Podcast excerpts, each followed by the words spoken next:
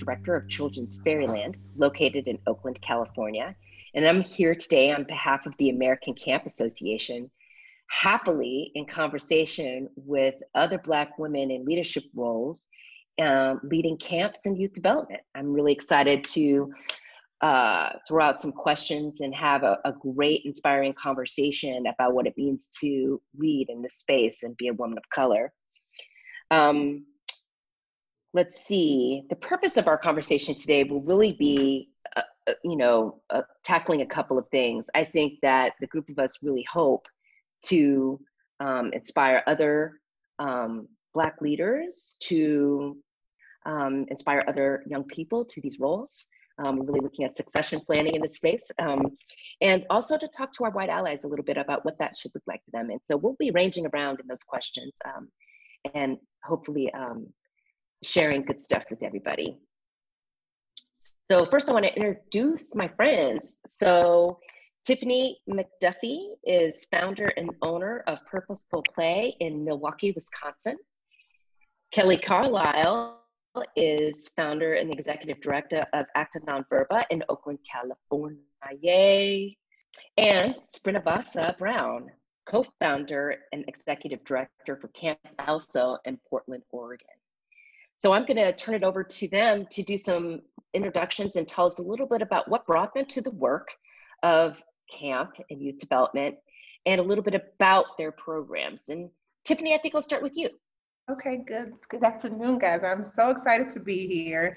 Um, I am Tiffany McDuffie, the uh, founder of Purposeful Play. We are a trauma-informed, sports-based youth development organization in Milwaukee, Wisconsin. It's a it's a bit of a bunch of words, but they all have deep meaning for us. Um, what brought me to the work, I always say that I am an accidental camp director. I didn't grow up in camp. I went to day camp maybe once for a couple weeks. I went to one overnight camp. My mom freaked out the entire time and, you know, never went back. Um, I'm an accountant, so I'm a CPA by trade. Um, I spent tons of time in public accounting and then I just always had this entrepreneurial bug that was that was biting away. And so I spent some time in in real estate and insurance and I just was um, a little bit void. Like I didn't feel like my income and my impact were merged and I always had a love for children. I decided to do a short stint of substitute teaching at Milwaukee Public Schools, and there was just this lack of joy, lack of hope, lack of smiles among the children that I was serving. And I, you know, I grew up the total opposite way. I said my mom um, was born with a social emotional educator, you know, like inside of her. And so um, as I looked to to um, overcome some of the challenges within traditional education, I was really drawn to the camp space and through sport, being able to um, to teach the things that aren't taught in school but are required. So like problem solving, conflict resolution, believing in yourself, knowing, you know, just to get back to play. And it was amazing to, to see so many kids who just were not, you know, they're addicted to tablets and technology and chronically sad. And so um, Purposeful Play was founded, and you know we've been going strong for seven years. And you know, if you'd have told me 20 years ago I was going to be a camp director, I'd have told you you were a liar. So, uh, accidental camp director, but very, very happy and comfortable in this space, and grateful that I can now say I've been able to merge my income with my impact. And and it, uh, you know, you never know how far your impact goes when you are a camp director. So that's my story. That is well said. Tell, can you just, can I just, before we move on, can I just ask a little question about scale? So how big is Purposeful Play? How many kids do you serve? Um, so pre-COVID, we we served about yes. 200 kids per summer in summer camp, but we actually operate as a um, year-round program. So days after school and days out of school, we serve as kind of the healthy and active alternative to daycare for school-age kids. Um, we started as just summer camp, and literally when it ended and when it was supposed to end the first year, the kids were like, "Wait, what? You know, like now what do the parents get to do when they still have to work, but the kids are out of school? And so we made the program year round. Um, mm-hmm. We also do like what we call pop up play days in the schools um, where we go and use it kind of as part of the, their behavior management incentive systems. And so we kind of like bring a day of camp to the schools. And so through that program, we probably touch about 5,000 kids a year, but just in our own home base, you know, like, every, you know, uh, summer camps, we serve about 200 a year. Mm-hmm. Now, post COVID, you know, we're at a max of 50. We did still run camp this year, so that was a blessing, but definitely just, you know, scary territory to be chartering. And so I'd say our daily average attendance was anywhere between 20 and 40 kids. So very different, but able to like keep everyone safe and just to create some more intimate opportunities there. And and we're still thriving. So grateful for that because I know many, you know, didn't didn't make the summer. So yeah, for sure. A lot didn't make the summer. And we at Fairyland also ran camp, COVID camp, as I like to call it. Boy, was that tough. lots, lots of things. You turn the whole camp process upside down um, to try to figure out how to have a safe camp and keep parents safe and keep kids safe. So I appreciate what you're saying there. Um, next, that, that shows the okay. resilience of camp, though. You know what I mean? The fact, just like teachers. I mean, teachers definitely worked miracles overnight and I think that the camp world, you know, if whether it was virtual or online or camp in a box, or you know, you actually ran COVID camp, it showed how you know our work is meaningful enough to make us, you know, keep it going. Yes, and parents were grateful. I think guardians and parents. Kelly, why don't we, uh, Kelly Carlisle, why don't we go to you and have you introduce yourself, tell us what brought you to the work and a little bit about your work. Sure. So, um, founder and executive director of Acta Nonverba Youth Urban Farm Project. Um, we have three farms in the city of Oakland that are run by youth age 5 to 15. The kids plan, plant, harvest, and sell the produce that we grow. 100% of those dollars are placed in individual savings accounts for them uh, that can only be used for educational purposes. So I founded the organization 10 years ago um, because of like three major news stories. One was Oakland being listed as the fifth most dangerous city in the US. Uh, the second one was teen prostitution being on the rise, and the one that hurt my my heart the most was an almost forty percent dropout rate in the city of Oakland. Mm-hmm. And so, mm-hmm. as I mm-hmm. started doing research, I was like, you know, well, all of these things are connected.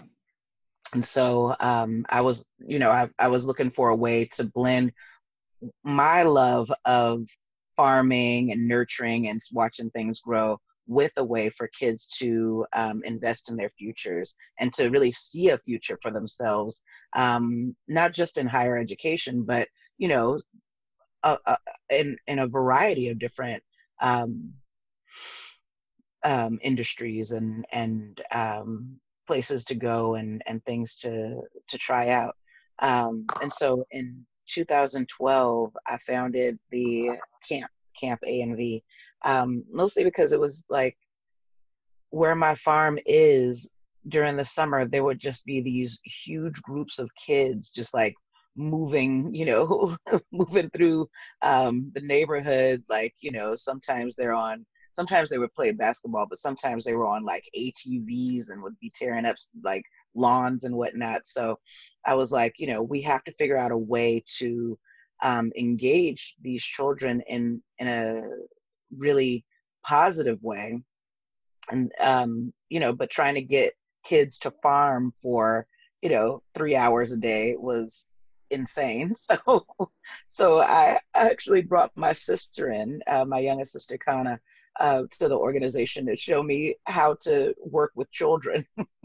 and so she was the one that built out this um, five day a week, you know, 7:30 a.m. to 6 p.m. Monday through Friday. I already said that part.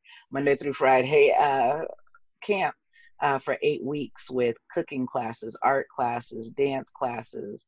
Um, sometimes we have Spanish classes. Sometimes we have uh, writing classes. Um, we go swimming again pre-COVID, uh, camping, hiking, boating. You know, like we do all these different things um, to really expose our youth to something more than um, than what they see on TV. You know, when we mm-hmm. first started, we asked kids what they wanted to be when they grew up, and it was like you know, I want to be a cop, I want to be a dancer, I want to be a singer, I want to be a ball player, you know? And while all of that is great, we wanted to show that there are you know scientists and doctors and lawyers and um, you know naturalists and art uh, artists that look like them that are able to make a living doing that and be able to have uh, mobility um, around around the city, but also you know internationally, nationally and internationally. So our goals shifted from teaching kids how to farm and where food comes from to encompass so much more. Right, right. Camp foundation for more. Exactly. right, which camp is famous for. Mm-hmm. yeah. Great. All right, well, let's hear from Srinivasa about how Camp Elso got started and what brought you to that work and hear about those programs. Yes, hello everybody. Um, I'm so excited to join you all here. Um, my name is Srinivasa Brown, and uh, as you mentioned, I'm the co founder and executive director of Camp ELSO. And ELSO stands for Experience Life Science Outdoors. And we are a science uh, education focused nonprofit. Um, our approach is to um, bring multiculturalism to STEAM education, and it's rooted um, in environmental justice and cultural history. And so, our mission is to teach and frame STEAM and nature based education through a lens that centers and elevates the stories, ways of knowing, individual needs, and lived experiences of Black and Brown communities. Um, so we've been around for five years, and we recently just got confirmation, actually last week, that um, of our um, IRS determination letter. So we're official, which has been a very exciting milestone we've been working towards this whole time. Um, so just a little bit about us we have a number of different programs our core program and the one that is how we got started is our camp program which is called wayfinders and it is an affinity space. So all of the youth who participate identify as Black, Indigenous, Brown, or person of color. Um, and they come from across the Portland metro area.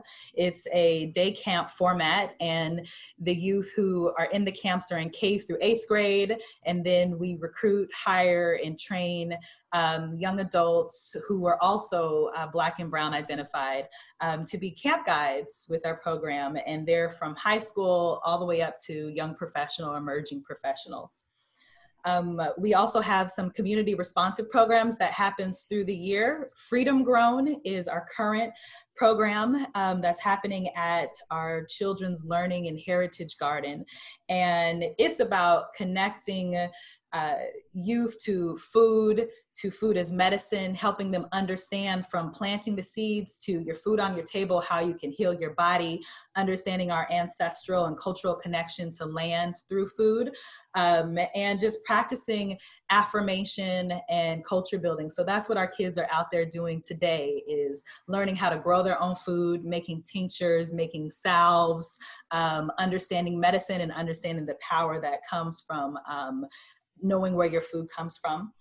Um, we also have Your Street, Your Voice, which is a design, uh, architectural design program with an environmental justice lens that is about helping high school students ask the question what would you change in your community um, if you could uh, make those changes? What would you change in your community and why? And then taking them through an understanding of how communities form how businesses get developed how it's designed and how um, a social justice lens can be applied to that to make sure that all communities have uh, the capability to thrive. Mm-hmm. um, and part of our response to COVID has been to shift how we do camps. Um, so this year we were able to have uh, some camps. We had three hybrid camps happening community science, um, photojournalism and boat building and sailing. So the boat building and sailing is happening right, right. now. The kids are building boats and, and uh, sailing in the afternoons. Um, we had planned to serve about 150 kids. We ended up having 26 kids in camps and we adapted to build take home science kits to get as much science equipment and um, hands on things that kids could do at home in their apartment with a sibling, with a parent. Um, so we sent home 560 kits to schools and families across the city in the last uh, month. So it's been uh, it's been an amazing learning journey to adapt to COVID and to support families in the midst of all this, but it's also helped us realize our power and our place in what the future holds in terms of our organization and how we can continue to shape and transform science education. Great. Thank you for that. Yeah. Um, it's just interesting to hear each of you speak about your um, your organizations and what you do. Um, from sports to farming and food to environmental justice, what I really see here is um, camp from you know not a non-traditional approach from um, folks of color, right? Really, um, I hear you all speaking about meeting children where they are, right? And and really figuring out how from there to create that experience. Um, and and offer them something new, something different um, while doing that. Um, so I appreciate hearing about that. Um, I wanted to launch into um, in our conversation before this. We sort of talked about the fact that as leaders of color, Black women in particular, um, we face, I think, some unique challenges being leaders of camps, um, whether they're for kids of color or not. But we face, pretty significant challenges and, and unique to us. And I, would like to just dive into that pool and talk a little bit about um, and have a little story time even just about what what that is for us, what that looks like. Um, you know, some of the things that I have been facing as a new leader at Children's Fairyland um, have been real. um, I've been there seven months, uh, or no, I've been there one year, but seven months in, the pandemic hit. And so, um, very uh, challenging moment. Um, the organization is 70 years old, built for and by white people, um, but really serves a wide array of children. And um, really thinking about um, the expectations that are being put on me as a Black leader, and or that I put on myself um, to change the tone of that organization a little bit while keeping its its you know its current magic right um, so those are some of the unique, unique things that i'm thinking about as a leader in the space and i'm, I'm curious and anyone can start I'm just curious about what what it is for you guys for me, uh, this is Tiffany. One of the things is just like being the only one in the room. And it's similar to experiences that I've had in corporate America or even um, in grammar school when I moved to a new state but there is um, sort of that, uh, I guess, like sitting in awe. Oh, you own the camp. Oh, you founded the camp. Oh, like how did you do that? Or and especially if I'm in a room of other people who are just executive directors of pre-existing organizations like the YMCA or um, you know like other um, big, big that are not yeah. you know that are not like entrepreneurial based and so it's kind of right. like the inquisitive part which doesn't make me uneasy i'm very happy to share my story but it's almost like sitting in awe like well how are you able to do that and then i also think that there is sometimes even in a camp space which i generally find very like giving and community based like not necessarily like um, people being very helpful with how to obtain funding or or people just being very um, interested in how you are funded and not necessarily like this give and take of or exchange of information without you pressing back to ask for it. Whereas within um, their own silos i see very much like a knowledge sharing a let's help one another let's build one another up. Whereas i'm have to be bold enough to come in and ask hey will you guys show me? Usually that is met you know positively but it just is not like this communal feel that I see happening, you know, outside of me. Right, because we're outliers. right? You know, like you own that place. You you you know, you can make you have high level decision making. Yeah. You can, you know, right? You are a critical thinker. Right. I mean, those are the kinds of things I don't know about uh, Sprint. I hear you, I see you nodding your head. I mean, wh- what are some of the things that? Yeah, I think um, I have learned to get used to um, the folks who assume, who make assumptions before they meet me or upon meeting me and want to give their advice. Um, and the question that always comes to my mind is if you were standing in front of the CEO of YMCA, would you give them the same advice?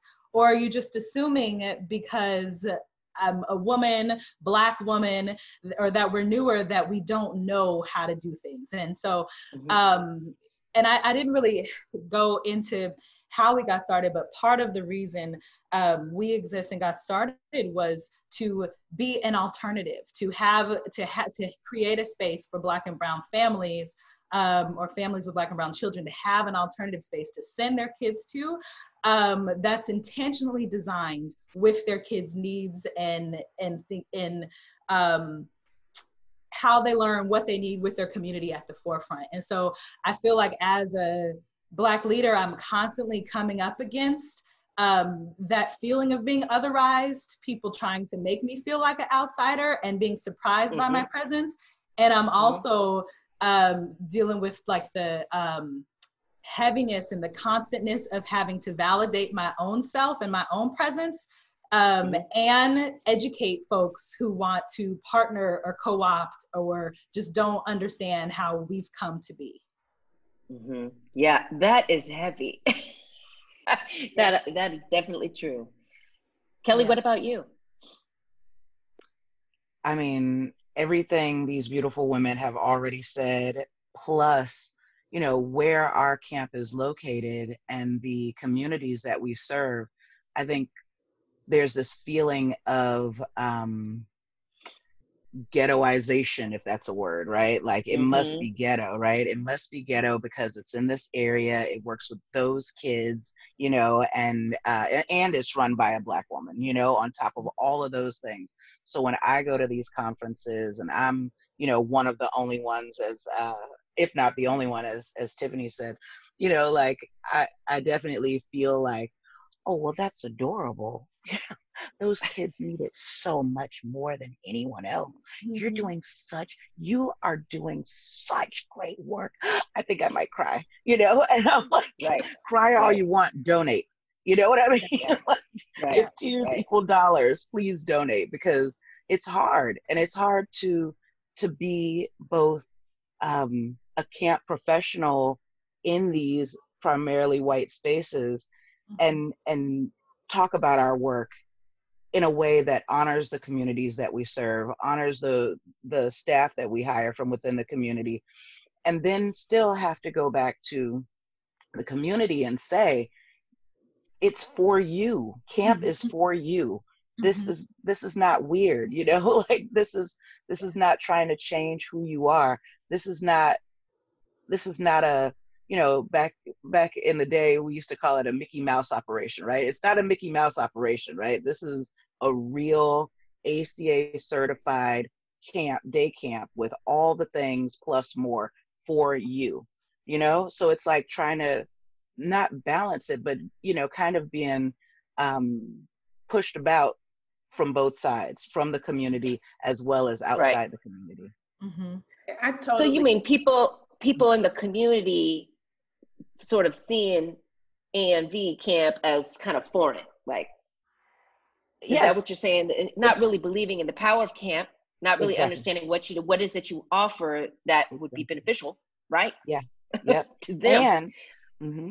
and all of that, and this idea that we must be ghetto, right? Like we're we're serving um, lunchables instead of cooking our food you know like there's so many things that we have to fight right. against and and even to convince children and families like you want this you know? You want this not the not lunchables right? You want this fresh produce. You want right. to be mm-hmm. outdoors. You mm-hmm. want to go camping right? That's right. that's great. That's dope you know? Like it's not the other way around. Like why are you trying to take us out the hood? You know it's not that. It's the other way. You deserve to have access to these spaces. You deserve the best that life has to offer all day it's part of your history. It's part of your legacy right?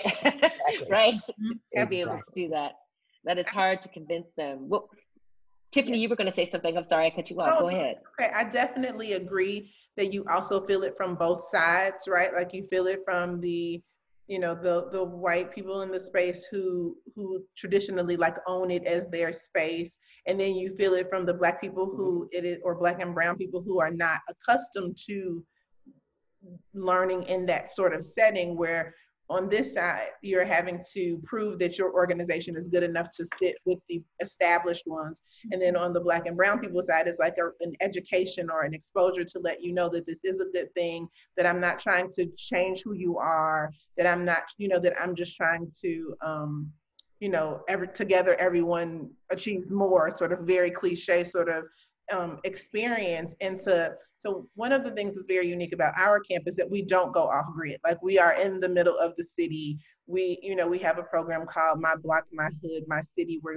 where we take the kids to different things so that they can explore hidden treasures right in the middle of their city because most of the black and brown children in our community when they do have a camp experience is that a traditional camp has been willing to scholarship them and take them three hours away to you know an, an off land with woods and lakes and and they're like skeptical and scared to go and then they get there and they experience it and they think that that can only exist in those spaces so our challenge is to say let's take what you right. already like what right. you already do you like sports and, and they love you know like the traditional sports basketball and football but in this space we also do yoga in this space we also do martial arts in this space we also do um, kickboxing or regular boxing or golf you know what i mean and so just like broadening their worldview and their lens through both the experiences that they get um, in camp, but also all of our field trips are very intentional. So we have five year olds on college campuses, local college campuses all the time,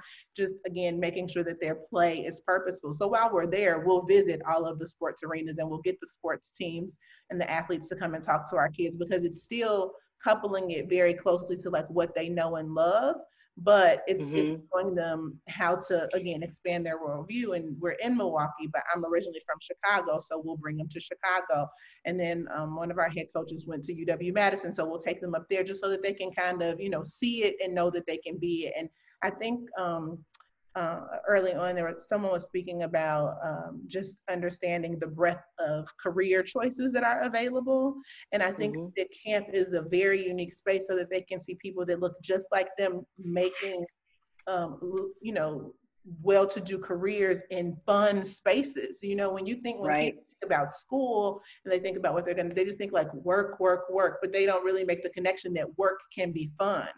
Um, we have a connection with the Urban Ecology Center, which is like a, a city-based gardening program. And so just to see our kids like their eyes light up when they see that they can grow food and make food and cook the food. Like that, this is how the food gets to the grocery store, just like that mm-hmm. aha moment mm-hmm. where they're fishing and, you know, just doing things that are very much out of their realm of normalcy, but they're getting like experiences that will last with them forever um, the ghettoization. I think that's the word you use, but it's so real because even you know from a colorism perspective, you'll have like the middle class families thinking like those kids.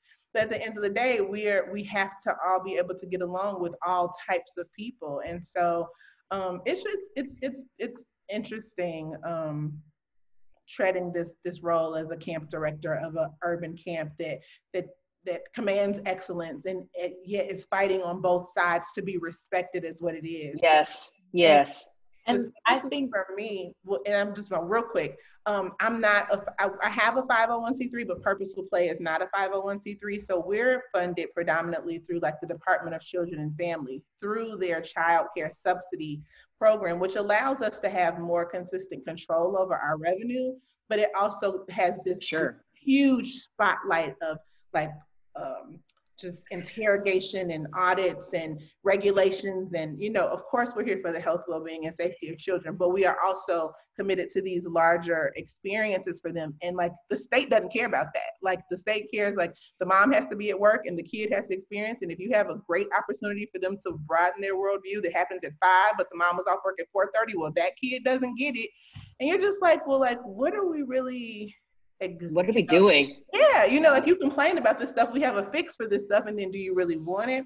And so for me, mm-hmm. it's very, I'm very happy to see other women um, of color in the space who have created um, programs that are receiving funding. That lets me know that my revenue model really needs to be a hybrid of the two to really yeah. see my work move forward. Um, but I've always been intimidated about the grant writing funding thing because I always felt like to, they could say no tomorrow and then I'd be done. So for me, it was very important to have like a sustainable um, self gotten, you know, revenue stream as opposed to just relying on funding. But but this is promising. Yeah.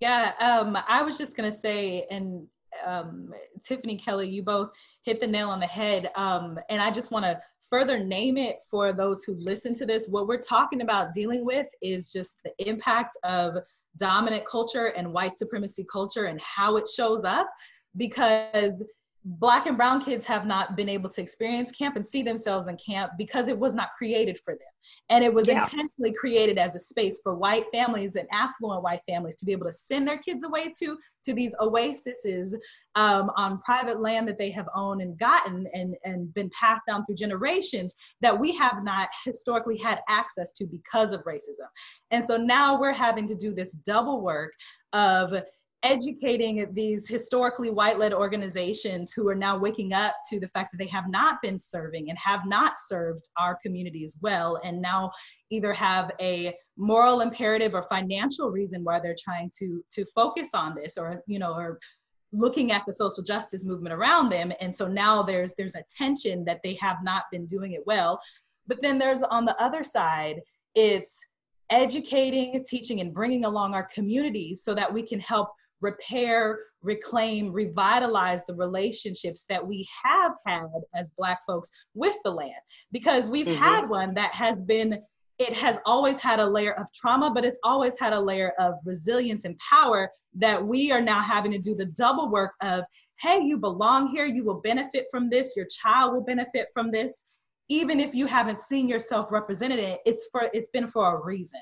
And so like that constant need to do that work and that double work is unique to our organizations and i think very unique to black and brown led um, organizations that isn't this that isn't the same um, that i just wanted to bring oh yeah you named it. That's for sure. That's for sure. That's a huge challenge and it's um I, I don't see that abating because I think that um, organizations led by white folks in this space, like you said, they're they're waking up. People are waking up to, to to who do we serve? Why do we serve them? You know, who should we serve more of? You know, all of those things, motives, regardless of motives. But it's going to be, you know, the tides are turning. The conversation is changing, and it's you know it's going to behoove people to really get on board with a wider worldview um, of their business. But really, all that starts at home, right? Like mm-hmm. You can't have a wider worldview for the business you lead as a white leader, right, in camp space, unless you're really doing that work at home, right? Like you're able to say to yourself, what is my role in the space? What have I done that has prohibited participation with families of color, children of color? How do my programs and activities create barriers? You know, all of those things need to be asked. And it starts at home. Offended, without without getting offended, without um with, with with an open heart and mind to really ask those questions to yourself with even if your answer is I haven't personally done anything, but I can do something else. I think that a lot of um, even conversations that I've had with other um, white camp professionals has been like, okay, so what's your why? You know what I mean? Like, why is this important to you now? If it's only important because it's the trend, then that's not going to be good enough for it to sustain because when your funders or your the people who started it 70 years ago and the alumni start to question you you won't be able to defend it so you have to understand it speaks to what you're saying about it starting at home you have to know your why and i found mm-hmm. lots of people are very shaky on their why it might just be like you know it's very extrinsic extrinsic where it's the right thing to do. Well we do right. recognize that there is a gap. Well but if it you know it's like if your family didn't have you know you have a daughter who happens to marry a black man or you don't have biracial grandchildren or if you like if it doesn't like hit home for you in terms of a very i can touch and feel it sort of way well my family has become more brown and so that's why i care then you really have to dig deep into your core values to to establish a why that you can stand on even when challenged because what I see Mhm. a lot is like people saying like, yes, we want to do this work, and then they're like, oh, well, well I don't agree, and my funder doesn't agree, so they're going to snatch this twenty thousand dollars and then or two hundred thousand dollars, and instead of being able to say, well, our core values at camp are this, and we feel like this for all people, not just for the people who are currently here or who were previously here. So we're going to get creative, and we're going to find a way to replace those dollars because if you don't support this work, then we don't want your money anyway it's a very bold Right. statement to take. You know what I mean? And as an accountant, I totally understand. Like, oh Lord, our, our budget just hit, took what hit? But at the same point in time, that's why it has to be founded and rooted and grounded in your why. And and asking yourself, your family, your peers, your you know people who have come before you those very difficult questions and being able to answer them very honestly is key to to anything sustainable happening. hmm I think Yeah, you it's not just. Sorry. Go ahead. Go ahead. Go ahead. Go ahead, Kelly. Uh, I was just gonna say, I think you just wrapped that wrapped that up in a bow and handed it off. You know, like that was brilliant because what I'm afraid will happen from um, from what I'm reading on these camp Facebook groups and these um, you know like all the the camp pro things that I'm attending is this idea that yeah it's a trend yeah it's the right thing to do but it doesn't have any intentionality behind it other than you know it's going to look great you know it's going to look great on our uh, not prospectus but on, on our flyers or whatever right? And so we had a conversation with someone a few weeks ago where you know well what can we do? What what do you suggest that we do? And my answer was you should go back to your uh, stakeholders and make sure that they're down right? Like don't bring our children into a space where they you know your stakeholders kids are going to be coming for my kids you know? Let you have to like you said you're going to have to change the the entire culture and be able to defend it right? When you see something you you have to be okay with standing up to you know little lord fauntleroy and saying you know like you know that is not how we talk little lord fauntleroy you know that this child deserves to be Right, here just right, like you you right. know like you can't you can't sit there sit here and bust in our kids and then put them in a situation where they're going to be uh, segregated and and left out of things because they look like the scholarship kids right you or have to or make sure- hostile, even hostile, right? exactly you know Exactly. and i would take that a step further kelly and even say not only do you want to be able to speak to little lord fauntleroy and say this is how your behavior needs to change in this context at our camp but you need to speak to his parents. And you need to be able to say with with you know without fear without all all the things that come up for us i think when we're talking to white people and trying to check behavior. It's like hey you know so and so your child really you know exhibit this that and the other thing and we, we that's not tolerated here right because that's the conversation that we have to have in our community. I'm sorry. Yeah. um, Yeah, go ahead. That's the, those are the conversations that we have to have in our community when we see tension between black and brown kids. We have to let them know, you know, like we're all at camp. We're all equal here. You know, there's no, you know, we're not talking like that. We're not going to name these, you know, name each other like this. We are all here together to to have fun and and learn and uh, experience the cross cultural benefit of camp. But you know, again, my impression from these more well established, whiter camps is that those conversations aren't happening. An example is um, a, um, a couple of months ago, I got two or three emails from somebody asking if we were the kind of camp that that uh, allows counselors to accept tips. And my first reaction was to laugh. I was like, "Who's tipping? Who's tipping counselors? Like, you know, who's valeting Yeah. their children? You sending your kid to the valet? you know, like Yeah. I don't understand." And uh, I put the question out to the Facebook group, and the Facebook group came back with, "That's absolutely camp culture. Like, you know, you uh, camp co- counselors get paid so little. Of course, you're going to treat another kid, you know, treat a child better if their parents are going to tip them. Like, this is just part of who they are, right?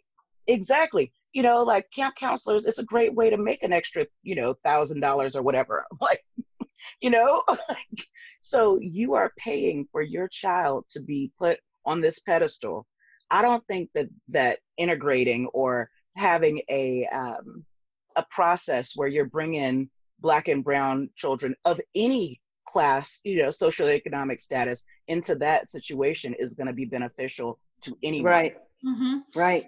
And I think it's it goes to further show that the why, bringing it back to the why, because clearly there is organizational transformation at an institutional level that has to change. Because if that yeah. was the the wide response versus let's figure out how to build pay equity into these positions. Yes. Clearly there's some unequal power and problems with that. It's like, how are we okay with that? And I think Yeah, the answer is not tips. The answer is equitable pay. And you know, and train because there should not be a distinction between how you treat a kid based on if their mom pays more. Because i mean personally you know we all have human nature but if if if a kid is not nice it doesn't matter how much your mom pays me to deal mm-hmm. with you not being nice i still have to deal with the fact that you're not nice. So even the people who would take that you know what i mean? Like and i have to do the deep work of you know maintaining myself as a professional and helping you build your character to be a nicer a child and i'm going to do that for the kid who who whichever kid needs it right and not like yeah. the kid mom paid me more and plus like i don't know about you guys but like my kids parents are not tipping you know right. like so what do you talk like that's like the idea is laughable like, now we have yeah. i have had parents who've given have who have given counselors like a gift at the end of the summer if their kid found like formed like a special bond with them or if you know they knew that those counselors were going back to college or something like that but just yeah i don't I, it's foreign i don't i don't even understand i don't even understand I want to go back to this concept about the systemic place of camp. Like, this is an interesting conversation. Like, what, you know, is the system set up against Black and Brown kids? When I say against, I, I probably or is it set up? How is it set up? Because, you know, just as a little side story, um, Children's Fairyland is a storybook theme park. So we have eight acres. Um, I know you know, Kelly. Uh, and we have these um, um, myths, legends, fairy tales embedded into individual installations at the at the at across that eight acres with storybook boxes. So you stick in a special key, and the story is read aloud to you. Mother Goose story, or you know, um, I'm trying to think of another one. Anansi the spider. So there's you know there's a ton of stories like that. most of the stories are Northern European in nature, right? So this is one of the charges I have coming in as a leader is saying, how can we make sure that the stories represented in the park are representative of Oakland, right? Of, of the children of Oakland. Um, and how do we make sure that people in Oakland feel welcome there? I mean, this problem is a system problem since it was set up. And I, I was in conversation with a librarian at, at Oakland Public Librarian who was explaining to me. I asked her, I said, "What the devil? What's what's the origin story of a fairy tale? Like, like tell me what that means, right?" And basically, she just told me, in short, it's the Dewey Decimal System was set up as a racist system to begin with. The Dewey Decimal System, which is the gatekeeper for knowledge and information, right? Public knowledge and information, set up fairy tales basically sourced from Northern European places as fairy tales, everything else as religion or something other, right? So you can see like these things take this different road. And I, I, I take that story to say, what, what, about, what is it about camp? What is the system set up that has created some of these spaces that Kelly has begun to talk about where inequity would just occur like that. I think that's an interesting conversation. Well, I think just like the, the pure access, right? Like just who had access. And and another thing, another reason that we are set up to use the state's child care subsidy to fund our children is because we were looking to eliminate the pay to play culture that exists in, in like AAU sports. So you'd have these middle class mm-hmm, mm-hmm. pay nine hundred dollars for six weeks and have their kids go here and there. We were just like, oh no, you don't get to just like leave kids out and just like, oh, your dream doesn't count because you can't afford it.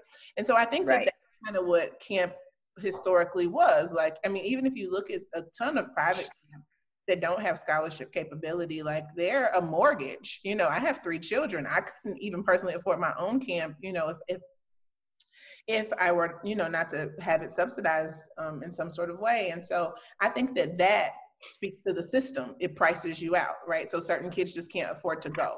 And then when you think of away camps, and this is not just from a um, partic- child participant perspective, but also from a um, staff or you know counselor perspective you know they're far and away. And when you go to them you go down dirt roads across cornfields with lots of big trees across water. And when you think of that from a lens of a black or brown person we were um, you know, thrown into bodies of water to kill us and we were hung from trees. And so i don't really want to go there. You know what i mean? And at the point where they say like oh but you know these are the lessons that you learn in camp. And you know it's great for all college students to take you know a job as a counselor because this you know it's a real job like that real job thing that we that um, aca put out. And it is a real job. And everything that they're saying that people can learn there is very very true. But if you take black um, teens or young adults who've never had the camp experience, then all you do is take them to a completely white space where they are on the outside and you don't make that space any more culturally culturally relevant to them in terms of music in terms of atmosphere in terms of you know peer mentors or you know directors then basically you're just saying hey i'm white but trust me as i take you through this long street with cornfields and big trees and bodies of water where you could be walking into the movie get out or you could be getting a very great experience as a camp leader that will last you for the rest of your life. You know what I mean? And so we're just like, there has to be some sort of black leadership or you know minority leadership that is there to help set the culture of this is what happens here and and to really sh- like straight up in our terminology like address we know you might feel like you're getting taken to get out. This is not get out, and this is why. Here are examples of other people who have thrived in the space, or there have not been examples of other people who might thrive in the space. You are here to set that bar. This is not about tokenism. If you have other people who you feel might be great for this role to bring along, you know, like maybe there needs pioneers, right? You know, of pioneers I don't know. But just to say, like, oh, okay, we're gonna open it up to you guys now. We're still gonna be skeptical, like, but we're not going with you. You know, I don't know you. What are you trying to do to me? Yeah, a network of support. A network of support. That's right. Absolutely. Right. And, oh, I'm sorry, Sprinna, please. Oh, please. Uh, I was just gonna say, and I just like let's we're give, gonna give some advice to the white-led um, camps out there. Stop trying to recruit children of color until you are ready to properly support them. Just stop. Mm-hmm. Don't do it. Mm-hmm. It's not gonna help them, and it's not going to help you. You're gonna dig yourself into more holes. Don't do it.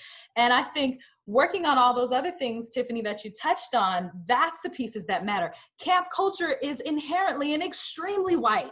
I grew up in it. I grew up going, and I still feel uncomfortable. And I have to be a cultural translator for my kids and for myself to check myself that this is actually happening from the songs to the camps to the food to the experience to show up. There are so many things that are ingrained in camp culture that are so intrinsically white that it has been normalized without calling out attention that that is one way of creating experience. And so i think until camps get real about saying like why do we do this this way? Do we have to? Let's change it. And then bringing in community members to actually say what's going to be comfortable for them and what do they need to change it to because if you don't have black and brown folks who are helping you create a menu helping you look at sleeping arrangements helping you look at the cleanliness of the bathrooms because there are so many nuances to how we live mm-hmm. show up and be mm-hmm. um, what products you have in your camp store for black girls hair like it's just mm-hmm. it's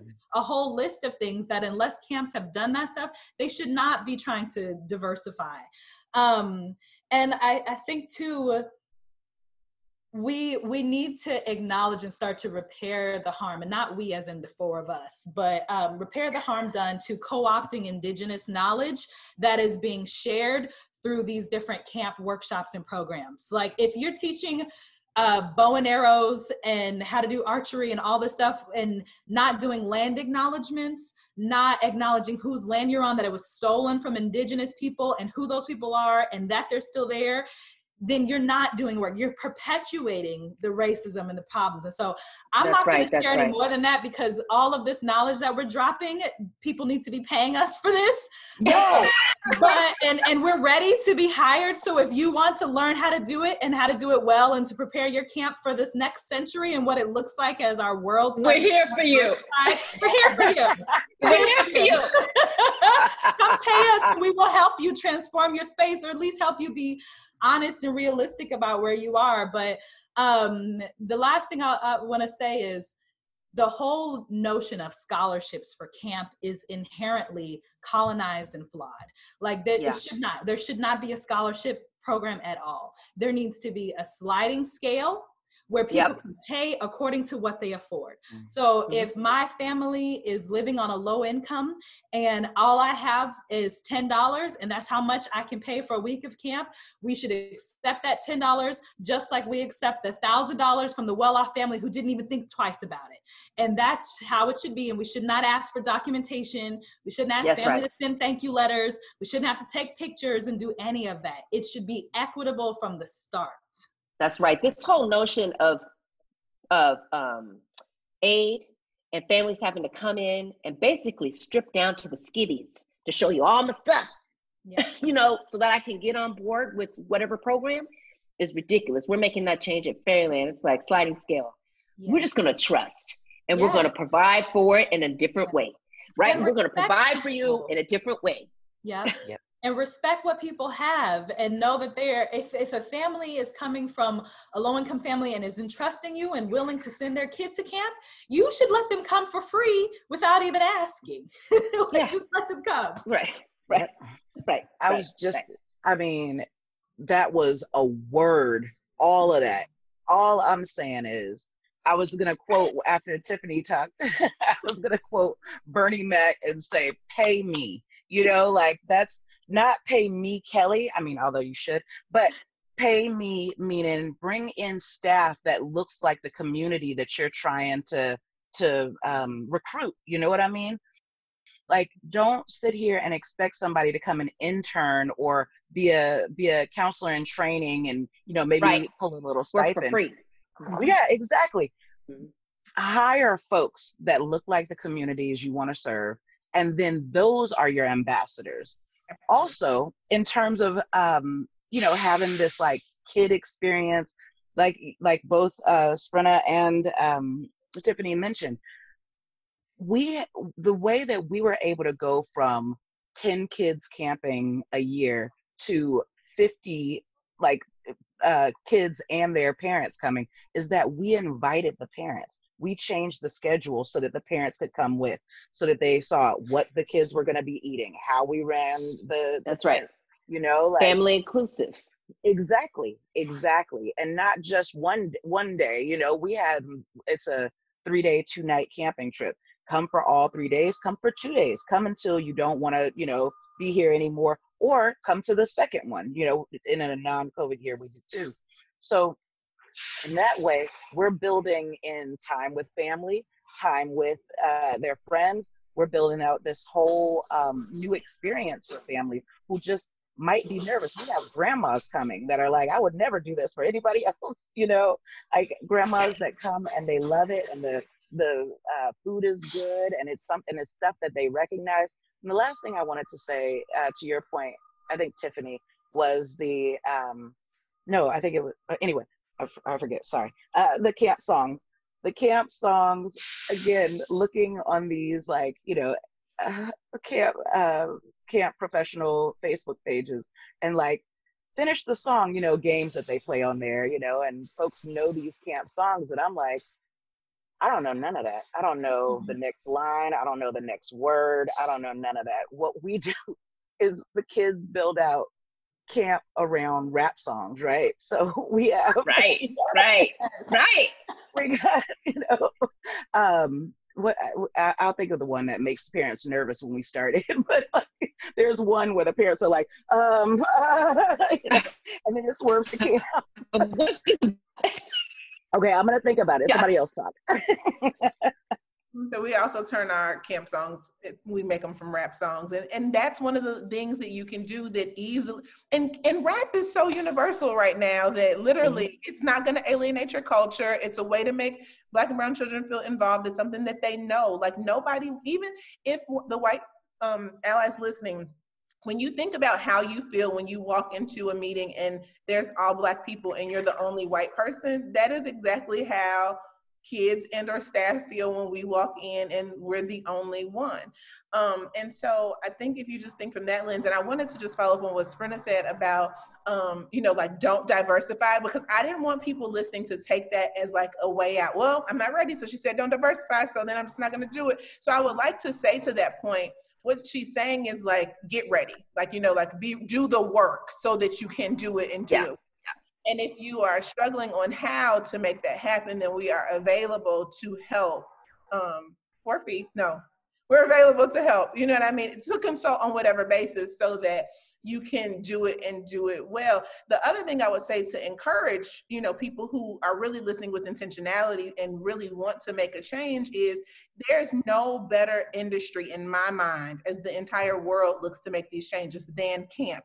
You already know it. You already do it campus already the, the the curriculum of camp is social emotional education so this is not something that's new to you it is new to expanding it to everyone it is new to just not doing it only in your silos for those people that you know or the people that you feel like deserve it or the kids whose parents tip. It is to do it for, you know, universally. It is to really embody and live out those things that you say camp does. It is to give the magic of camp to all. You already right. know how to do it. I don't even understand why there's I understand that it's just historical and systematic and blah, blah, blah, but it makes my stomach drop almost like I'm on a roller coaster to think that it is such a heavy lift to just do it for more people. Like right. they're black and brown, but okay, just do the same thing you're doing for everyone. And if it freaks anybody out, it's like, this is who we said we were. There's no mm. camp that I see that says we believe in white supremacy and we believe in, you know, we're elitist and we believe we're better than the other because even within your white camp population, you have kids who think they're better than others. You have kids who say not nice words. You have kids who need to dump the dissing. You have kids who need to grow socially and emotionally. You are already battling this. You are already solving this mm-hmm, solve mm-hmm. it universally. It's, yeah. We can do it better than corporate. We can do it better than Amazon. We can do it better than Netflix. We can do it. We just gotta do it. Well, I agree, and I think that because it's camp and because it's youth development at its core, right, right, and it's in in this camp space outside nature, um, that at its core is really great for youth development um, exploration and epiphany and change.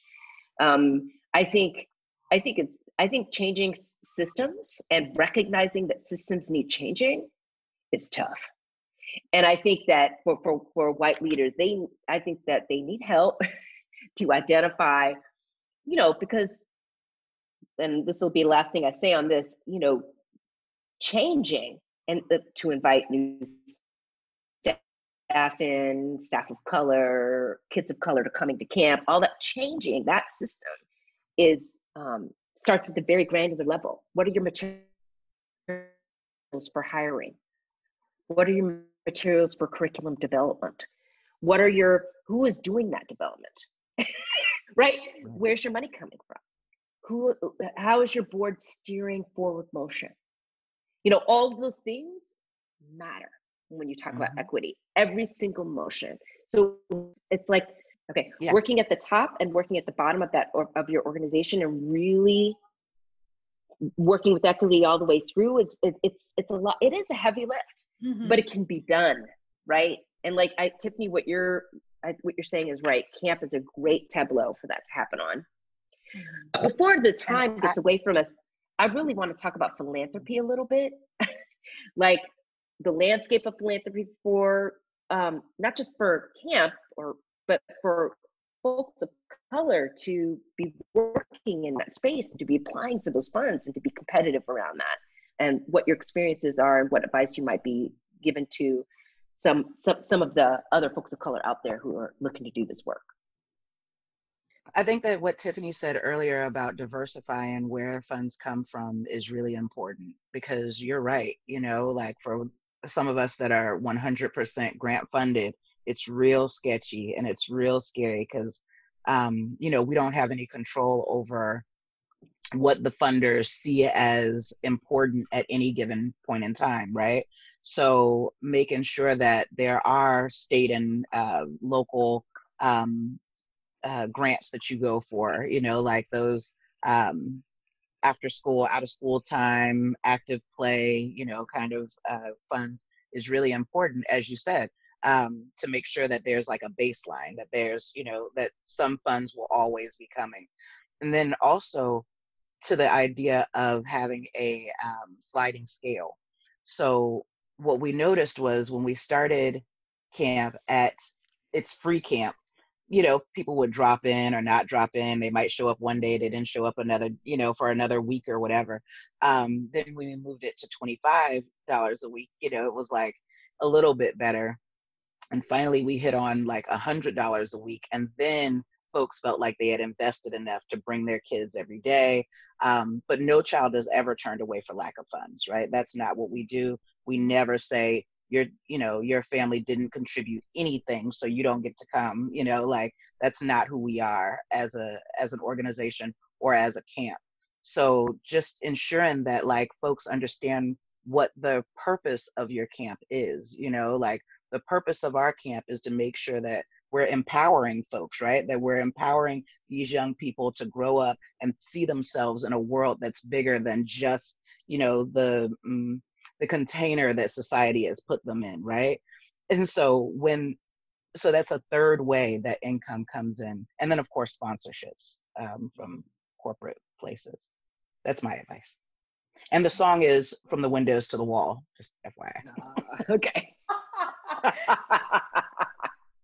That's a good one once adapted. yeah, um, I was just gonna say that um, uh, Tiffany, you you mentioned earlier that the grant world can be can be scary and daunting, and I think um, it's very true. You know, I didn't I didn't share much about my background, but um, I started in fundraising in the nonprofit field and development, and I think that really helped us to know how to navigate philanthropy, to know how to navigate those relationships with foundations and mm-hmm. um, to access those funds. And so we are, um, we've been diversifying. So, you know, our camps have fees. Um, for the programs and then we're also looking at some earned income streams so that we can increase our financial independence from um, from foundations and you know we we have um, individual donors who support uh, who you know are philanthropists who support our programs too. But one thing i want to say for any um, funders out there um, who are listening um, i think it, it's very important that uh, we start to look at the relationship that foundations corporate foundations or private foundations have with nonprofits and start to shift that power um, so that nonprofits are not always in a constant place of having to ask for money and validate what we're doing and explain what we're doing so we can just do the work. And i'm starting to see in oregon you know there is is definitely a, a conscious intentional um, shift that's starting to happen within philanthropy to bring that power back to the nonprofits and to the organization so that we can come together and say hey this is what we need in order to be able to do this work um, but I think when it comes to diversity, equity, inclusion, DEI, that's very big and uh, very fundable right now. Um, fund the organizations that are inherently doing the work and doing it well with outcomes. Mm-hmm. Stop mm-hmm. funding groups that want to diversify and that are not doing it because giving them money to change versus giving organizations money to grow that are already supporting right. their communities right. well that's where we need to redirect resources. And mm-hmm. if we want to empower marginalized communities, Black, Brown, Indigenous communities, give the money to them so that they can serve their own communities and own people um, in a way that they know what they know. Like we know what works. We know what our kids need. We know what our families yeah. need.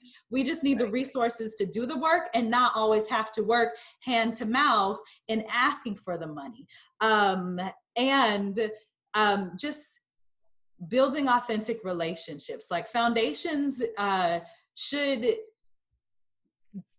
what am I trying to say? I, I just think that there needs to be more authenticity in relationships where we're not always having to show up and do this song and dance to get money. Perform. Um, it's performance. to get money and grow impact and focus on programs. We need to invest money into operations. You know, I'm sure yeah. all of our organizations need some capacity building funds. That should just be a given. Um, you know, and so that's yeah. That's all I'm saying. Instead of tail wagging the dog all the time, where you're mm-hmm. chasing money that uh, uh, changes your mission, right? It changes what you're trying to achieve because you really need these dollars to, mm-hmm. you know, get your organization yeah. to the next level because philanthropy decided that this year this is going to be their focus in three years yeah. from now it's going to be their focus and all the nonprofits are shifting to follow the money and as if the philanthropy gets to decide what's the best what's the best thing in youth development right instead mm-hmm. of asking mm-hmm. the people who are doing the work to say what are you finding what, are, what should we be focusing on as mm-hmm. funders as in philanthropy what should we be funding you for Yes. Um, you know, I, I find that a rare occurrence. Get independence. Like any mm-hmm. money that comes in from grants should help nonprofits work towards their own independence um, so that they're not coming back 30 years from now working on the same mission doing the same thing like if like the goal should be for us to not exist because we achieve our mission so we need the right. funds and the resources to be able to do it well and to fund impactful work not just programs yeah, not just reach. Yeah. Um, great. I wanted to sort of just mindful of the time here. Um, I wanted to go around and talk about any last minute advice for um, um, Black or Brown folks of color who lead organizations in camp that we'd like to give one last little piece of advice, short, and then what can we, what can folks do to support your organizations um, who are watching, who are listening to our podcast today, people could support. So I will start with Tiffany. Um, so I think that Black and Brown people who are doing the work, my one piece of advice would just be to keep doing the work, you know, to not be discouraged. And honestly, to um, I think that our um, platforms show that like mine is sports based, then there's farming, and then there's there's the STEM um, STEM component. So just know that your thing can be turned into a camp. You know what I mean? Like your thing can help kids develop. Um, I've seen photography camps, I've seen art camps. It doesn't just have to be like the traditional camp. So just learning to look outside of that that box and know that your thing can be a camp. Um, in terms of supporting purposeful play, I'm very open to any resources in terms of um, funding. Grant writing has been something very intimidating to me, especially because we have a sports lens. People always look like, oh, those black people just want to play sports again. Like, no, we use sports because it's the shiny object to draw them in and to be able to teach and develop character. Um, and, you know, it's something that they know, and I don't think that it should be shamed. So, you know, I, um, support in that realm would be great for us. Great. And how how can okay, great. And uh who's next? Who wants to go next? How about Kelly?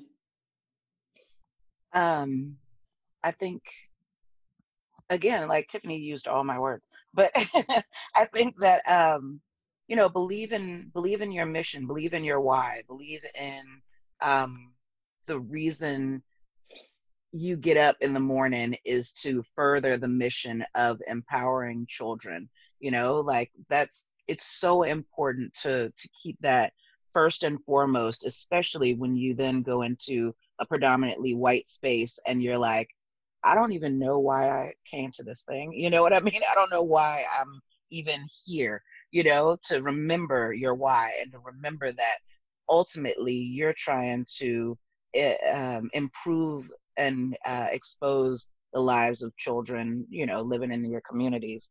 Um, and in terms of uh, supporting Acta Non Verba, um, I think, yeah, donations are always super welcome. Um, with folks in our community uh, losing their jobs and being laid off and, you know, having to be mm-hmm. at home with mm-hmm. their children, we are definitely really being responsive and moving a lot of our programming online and what programming we have in person we're trying to be very, very intentional about uh, PPE and social distancing. So any donations um, or grants would help.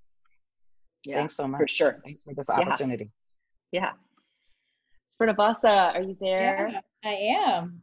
Okay. Um, so um, my last bit of advice for um, white allies and, and folks who would like to become or be on that journey to become an ally um, a few things. Built in accountability to the communities that you want to serve. If you know you want to work more with black with brown communities um, just with any community there should be some type of feedback process um, so that you're accountable to the communities you serve and and the decision makers like the, the decision makers are accountable.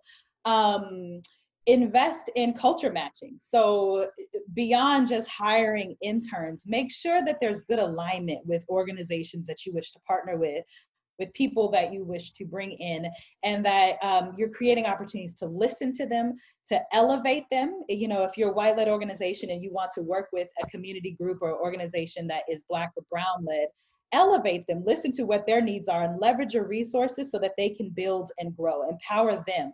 That's the, the time period we're living in now is focusing on elevating and empowering visibility of Black leaders. And I think that institutions can do that by sharing resources. Um, so a quick way for any allies who want to support ELSO um, we'll send you a letter of support. Send it to your donors, send it to your community, send it to your funders and say, hey, there's this group that we know about that's doing this work well. Um, send it and, and just elevate us by spreading the word that we're out here um, and we're doing this work and that we just need more resources so that we can continue to, to fulfill our mission. Um, and to all of the Black, Indigenous, Brown folks who are working in uh, nonprofits and camp industry, um, continue to find your voice, make your seat at the table, build power within yourself, within your own community. Um, we have always had to move the table aside and make a new one. Like, as people, we have always had to create space for ourselves and elevate and validate our own voice and wait for the rest of the world to figure it out. So, don't wait for the world to, inv- to validate who you are and um, your work and what you're doing. Do it yourself. Continue to partner and build coalitions with other groups. And remember, there is enough resources, uh, enough resources out there for all of us. And so, if we continue to look inwards to our own communities, build coalitions with other Black and Brown folks, I think that's where our students and our community will benefit the most. Um, so yeah, so supporting ELSO, um, we have a website. You can give we're always looking for resources. We have a whole list of things that we're looking for right now. Excellent. Thank you for saying that. And I think um, I will say that, especially to Black and Brown folks um, who are in camp or in, uh, like um, you said, in nonprofit work, the time is now. Making your headway is now, right? I mean, there's a big sea change and we want it to, to, to keep moving. And so I want all of us to keep moving forward um, and making these decisions about, especially youth development, about bringing youth up um, through really well-led organizations um, and seeing representation all around them. And it's going to take pulling people into our organizations to do that. Um, it's going to take you out there in podcast land listening to us, you know, knocking on the right doors and and and and asking for help and and looking for mentorship and and we're going to be there for you really 100%. So um, onward, as they say. Um, I think that's it. Um, I'm going to wrap it up by um, saying thank you for joining Campwire podcast from, from the American Camp Association. And we hope to see you at the next episode.